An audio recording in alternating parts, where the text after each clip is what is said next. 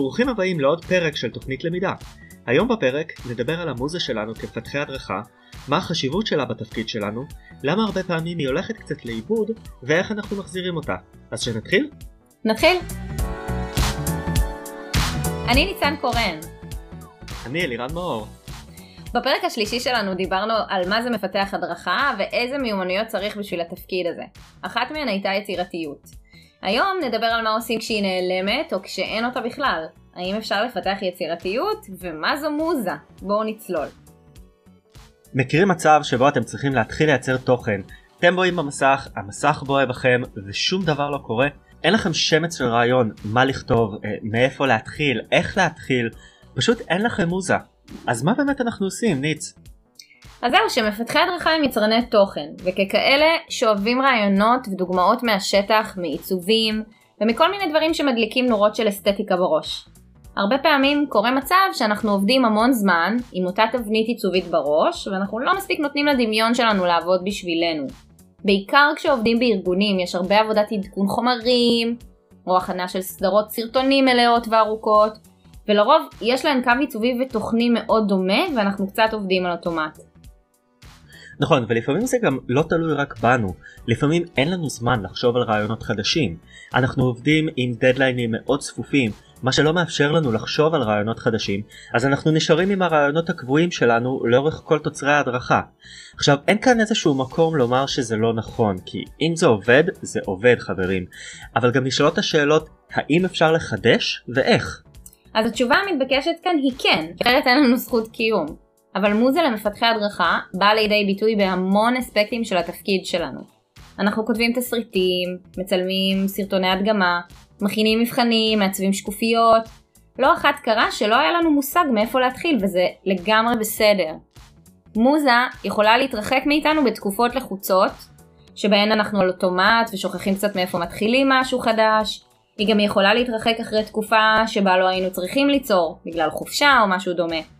אבל היא גם יכולה להתרחק כי אנחנו עצבניים, חסרי סבלנות, או אפילו אם אנחנו יושבים במשרד כל היום ואנשים לא מפסיקים לצאת ולהיכנס לנו מהחדר. לגמרי. לפעמים דווקא כשאנחנו לוקחים צעד אחורה מהתהליך, מגיעים הרעיונות המבריקים. המשפט הידוע הזה שכולנו שמענו אותו, שרעיונות טובים באים במקלחת, באמת הוכח כנכון. קראתי מאמר של דרייק בר שהוא פרסם ב-2014 בביזנס אינסיידר, למה רעיונות טובים באים במקלחת.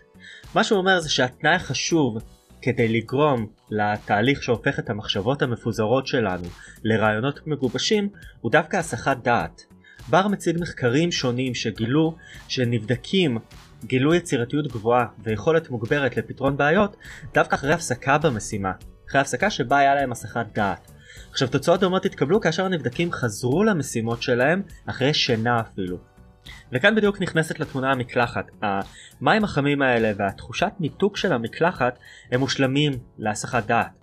לכן הם גם מושלמים למחשבות. עכשיו המנוחה המחשבתית הזאת מאפשרת לתת מודע שלנו לעבד בעין את המידע שרכשנו בצורה יעילה יותר ולהזניק רעיונות למודע. המקלחת בעצם היא סוג של אה, פעולה שמסייעת לגוף שלנו לשחרר דופמין, לשחרר את ההורמון הזה, ולכן היא גם מגבירה את היצירתיות. חברים, אנחנו סוג של אמנים מעונים, אבל אנשים מבחוץ לא ממש מבינים את זה. הם חושבים, ובטח יצא לכם לא מעט לשמוע אותם אומרים, אז כמה זמן ייקח לכם להכין את הסרטון הזה? זה נשמע שזה כל כך קל, אז אנחנו כולנו יודעים שזה לא מדויק ולא קרוב למצב האמיתי.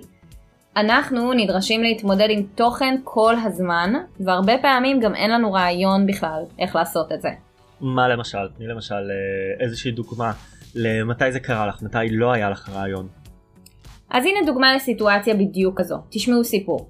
אני עובדת בחברת מוצר מזה שנתיים, ואני כבר תקופה ארוכה מאוד מעדכנת את כל חומרי ההדרכה שלנו לגרסאות חדשות ששינו משמעותית את אה, נראות המוצר והפונקציונליות שלו. מאז גם היה שינוי במיתוג של החברה, ויצא שאני באמת עובדת בצורה די אוטומטית כבר המון זמן. בערך חצי שנה. יום אחד הייתי צריכה להתחיל משהו חדש. עלתה דרישה להדרכה מסוימת ומאוד מאוד ספציפית, שלא היה לי כל כך ניסיון עם התוכן ולא הכרתי גם את המסגרת שלו יותר מדי. ממש הייתי צריכה להתחיל מאפס, אחרי חצי שנה של עדכונים ודברים מאוד מאוד חזרתיים. התיישבתי מול הלומדה, אחרי שחרקתי שיניים בכתיבת התסריט ובעיתי במסך הלבן. לא היה לי מושג איך להציג את מה שכתוב בתסריט. פשוט מצאתי את עצמי מצרפת צורה ומוחקת, מעלה אייקון ומוחקת, ואז מבינה שחסר לי כל הקונספט.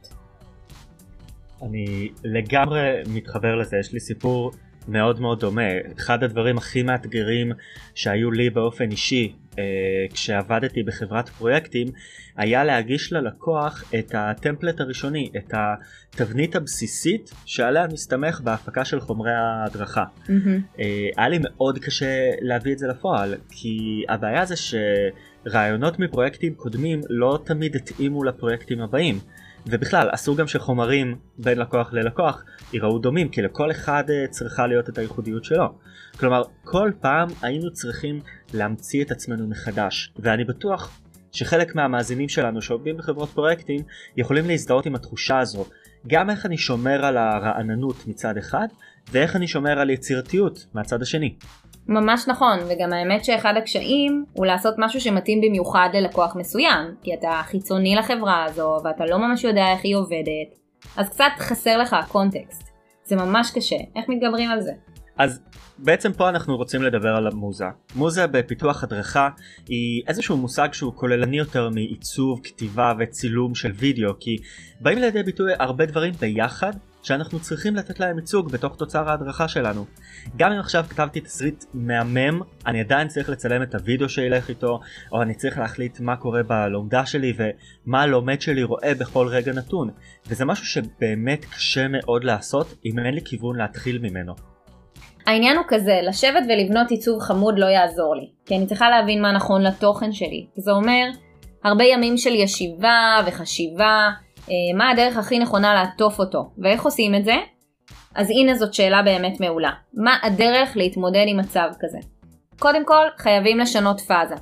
אם אני מול לומדה יושבת ומוחקת, כמו שסיפרתי לכם שקרה לי במקרה הקודם, תכננתי שתהיה כאן לומדה, אבל מה לעשות, כנראה שלומדה היא לא התשובה שלי. אני למדתי בעבודה הזאת. לפעמים צריך להרים ידיים. לתוכן יש חיים משלו, ולפעמים הוא רוצה לפגוש אותך במקום אחר לגמרי. התסריט שלי בסוף הפך לסרטון.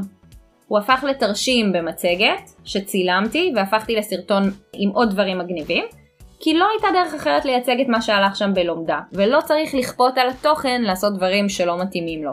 נכון, והרעיון הזה מאוד דומה למה שקורה במקלחת. אנחנו מניחים לעבודה השוטפת של המוח שלנו, ואנחנו נותנים לתת מודע לאבד את המידע, בזה שאנחנו עושים פעולה אחרת. ברגע שננסה לכפות רעיון מסוים על התוצר שלנו, זה לא ייראה טוב, זה לא ייראה מקצועי, ובטח ובטח שזה לא יהיה אפקטיבי. אם אנחנו ניקח רגע צעד אחורה, ונשאל את עצמנו כל מיני שאלות, גם על דברים שלא חשבנו עליהם, יכול להיות שזה מה שיעזור לנו להגיע למסקנות טובות יותר. למשל, איך הלקוח רואה את התוצר, איך אני רואה את התוצר, אה, האם אני חייב לעשות את התוצר בדרך שאני מכיר, או אולי יש איזושהי דרך אחרת. כמו שאת, ניצן, הלכת בהתחלה לומדה, והפכת אותה בסופו של דבר לסרטון. אז אני צריך לחשוב מה היתרונות והחסרונות של תהליך שכזה. אז היתרונות שאני רואה לזה הם ממש להתמודד עם התוכן מכל הכיוונים, אפילו קצת לריב איתו. זה גורם לי לעשות פיצוח הרבה יותר איכותי. אם ישר מצאתי פתרון הוא לא יהיה מבריק כמו פתרון שרבתי ונלחמתי עליו. החיסרון הוא שזה באמת לוקח יותר זמן, שלא תמיד יש לנו, אמרת את זה גם קודם, אנחנו עובדים עם דדליינים קשוחים, ולפעמים mm-hmm. צריכים להתפשר בגלל זה. יכול להיות שבעצם צריך לחזור שלב אחד אחורה. זו סיטואציה שמרמזת לי על בעיה בפיצוח, ובעצם ההבנה כאן צריכה להיות שאולי אני צריכה לחזור למה שעשיתי קודם, כי אולי הבחנתי לא נכון את המצב, את הצורך, ואני צריכה שנייה לחזור למטרות שלי בהדרכה הזו. למעשה, אסור לנו לתלות את התקוות שלנו בעיצוב ואייקונים, הם רק תוצר לוואי של מה שאנחנו רוצים שיופיע ביחידת תוכן, ואת זה אנחנו חייבים לדעת לפני שאנחנו מתחילים. אפשר להסתכל על זה ממש כמו על אנלוגיה למבוך. מצד אחד במבוך הזה יש אותנו, מפתחי ההדרכה, עם כל התוכן וכל המידע שאנחנו צריכים להכין. ומהצד השני של המבוך ביציאה, יש לנו כבר את התוצר המופק. בדרך אנחנו צריכים לעבור הרבה מאוד דרכים והרבה מאוד שבילים עד שאנחנו מגיעים לפתרון, עד שאנחנו מגיעים ל... ליציאה הזאת. אבל כמו שאנחנו מכירים במבוך, לא תמיד הדרך שבחרנו היא הדרך לפתרון. לפעמים אנחנו בוחרים באיזושהי דרך שקצת תוקעת אותנו. אז מה אנחנו יכולים לעשות במקרה כזה? ניקח צעד אחורה, נבחר בדרך אחרת, ודרכה ננסה להמשיך קדימה. איזה אנלוגיה מגניבה, אלירן. אני מהמם, אני יודע. וצנוע, חשוב כן. לה- להזכיר. חשוב. אז הצענו קודם להפסיק, לחזור אחורה, ועכשיו ההצעה השלישית שלנו זה להחליף פלטפורמה. ולכן כדאי שתמיד יהיה ברשותכם יותר מפלטפורמה אחת, גם שאתם מכירים וגם שמנהלים או עובדים יודעים להשתמש בהן, וגם שהן אלטרנטיבה מקובלת על כולם, כי זה חשוב שאנשים ידעו עם מה הם הולכים לעבוד ואיך זה מתפקד וכולי. זו גם הזדמנות בשבילכם לבחון מה יש בחוץ שאתם אולי עוד לא מכירים, אולי להתייעץ עם אחרים, או לכתוב פוסט בפייסבוק או משהו כזה, תגלו פתאום פלטפורמה אחרת וזה יהיה הפתרון המתאים. נכון, אנחנו מכירים את עולם המצגות, אנחנו יודעים לבנות תוצרי PowerPoint שוואלה יעיפו לאנשים את הפוני. אבל כשאנחנו רוצים לשנות פאזה, מה בעצם אפשר לעשות? אז בעולם הזה של PowerPoint, Prezi למשל הוא רעיון מעולה. כי האתר הזה בנוי על עיקרון של יצירת סליידים, אבל הוא עובד על ההנפשות והאנימציות בצורה טיפה שונה.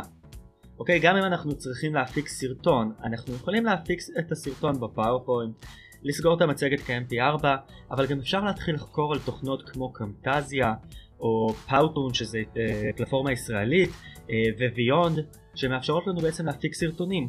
עכשיו יש עוד מלא דוגמאות שאפשר להביא. אם גם אתם חושבים על פלטפורמות שמשיקות אחת לשנייה, ספרו לנו על זה בבית, אנחנו גם נשמח לשמוע ולהכיר עוד ועוד פלטפורמות כאלה. והנה עוד סיפור. יום אחד הייתי במשרד וניסיתי לכתוב תסריט. זו הייתה שעת אחרי הצהריים, שזאת השעה המועדפת עליי לכתיבת תסריט, אחרי שאנשים קצת אה, מתפזרים אחרי ארוחת צהריים וכולם כזה מנומנמים ועייפים. אה, וזה היה לפני תקופת הקורונה, אז המשרד היה מלא אנשים וכולם הסתובבו. מישהו מקומה אחרת נכנס למשרד ומתחיל לשאול אותי שאלות. אני עם אוזניות מבטלות רעשים, עם פרצוף של אני עובדת, אבל הוא לא מבין את הרמז, וכמובן שלא יכולתי להיות עכשיו לא נחמדה, בן אדם עשה מאמץ, נכנס למעלית, על הקומה שלמה, לא נענה לו על השאלות. גם אל תשכחו, אנחנו רוצים להיות כתובת עלייה לרגל במחלקת הדרכה. ולכן, לפי מיטב המסורת, לכל שאלה תשובה.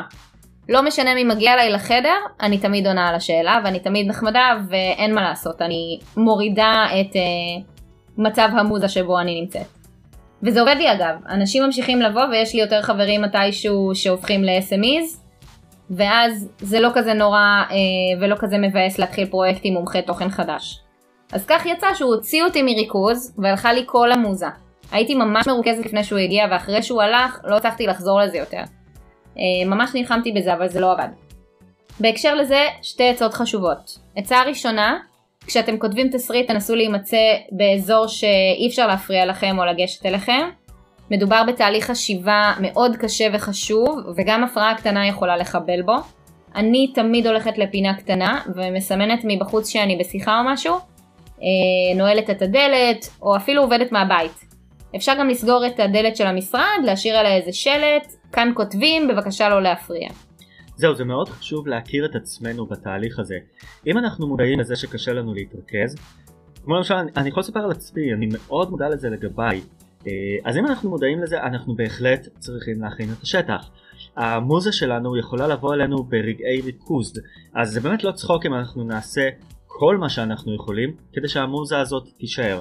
אני יודע שאני יכול לצאת מרגעי המוזה שלי מאוד מאוד מהר, אז קניתי אוזניות עם noise cancellation כדי שאני אוכל להפחית את רעשי הרקע מסביבי ולהיות מרוכז גם אם אני במשרד בסביבה רועשת ואצלנו יש open space ענקי מלא מלא מלא רעש.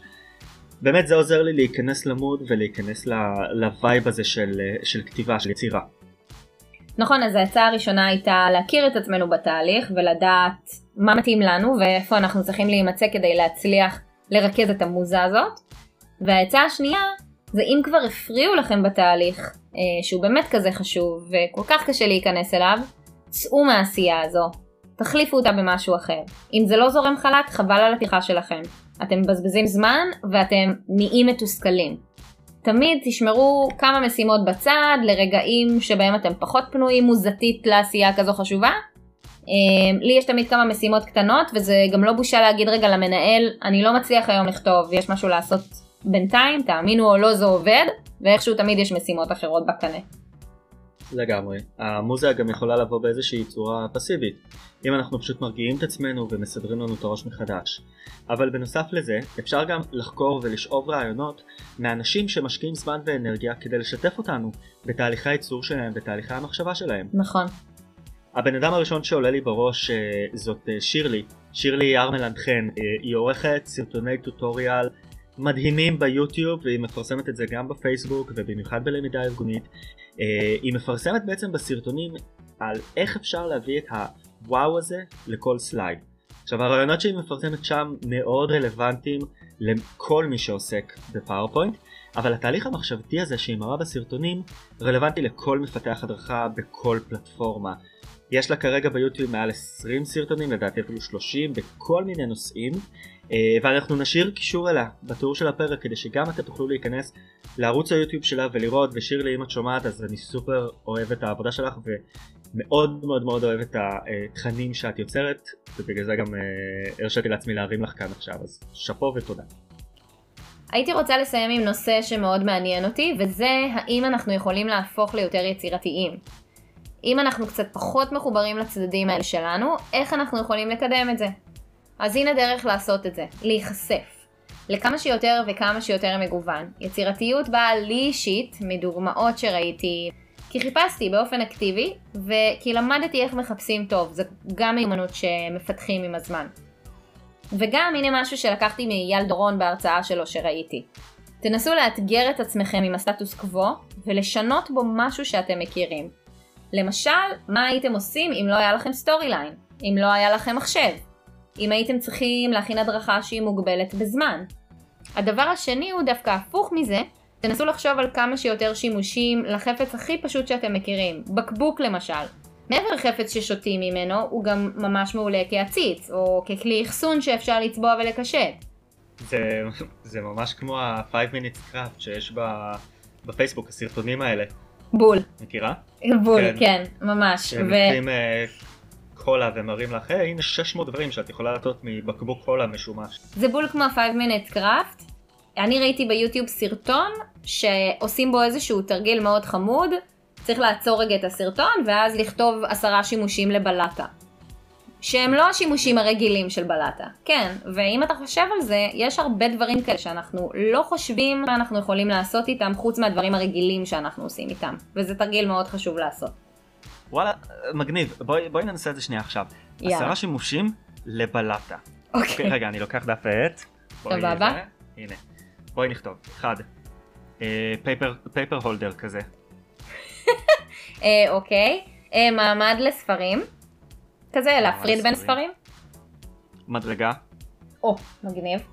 או, מה עוד? אה, אפשר להשתמש בזה כשבלונה, כאילו לצייר עם זה צורה של מלבן.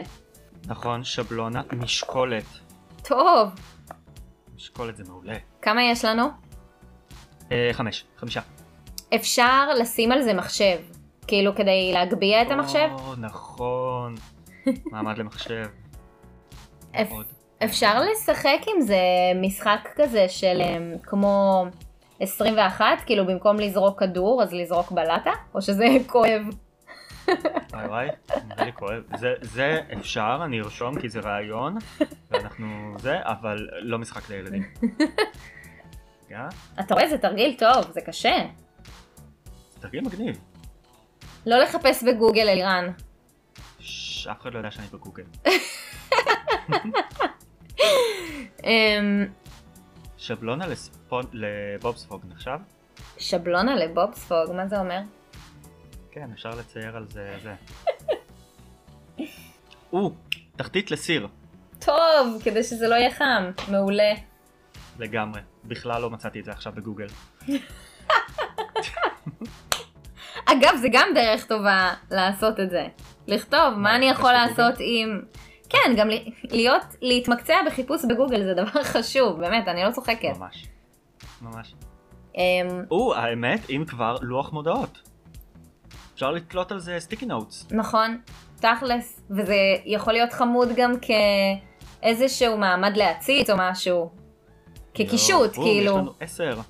כן? אפשר גם, אה, חשבתי על עוד משהו, היא אמרה עשר פלוס דברים. מה זה היה? מה זה היה?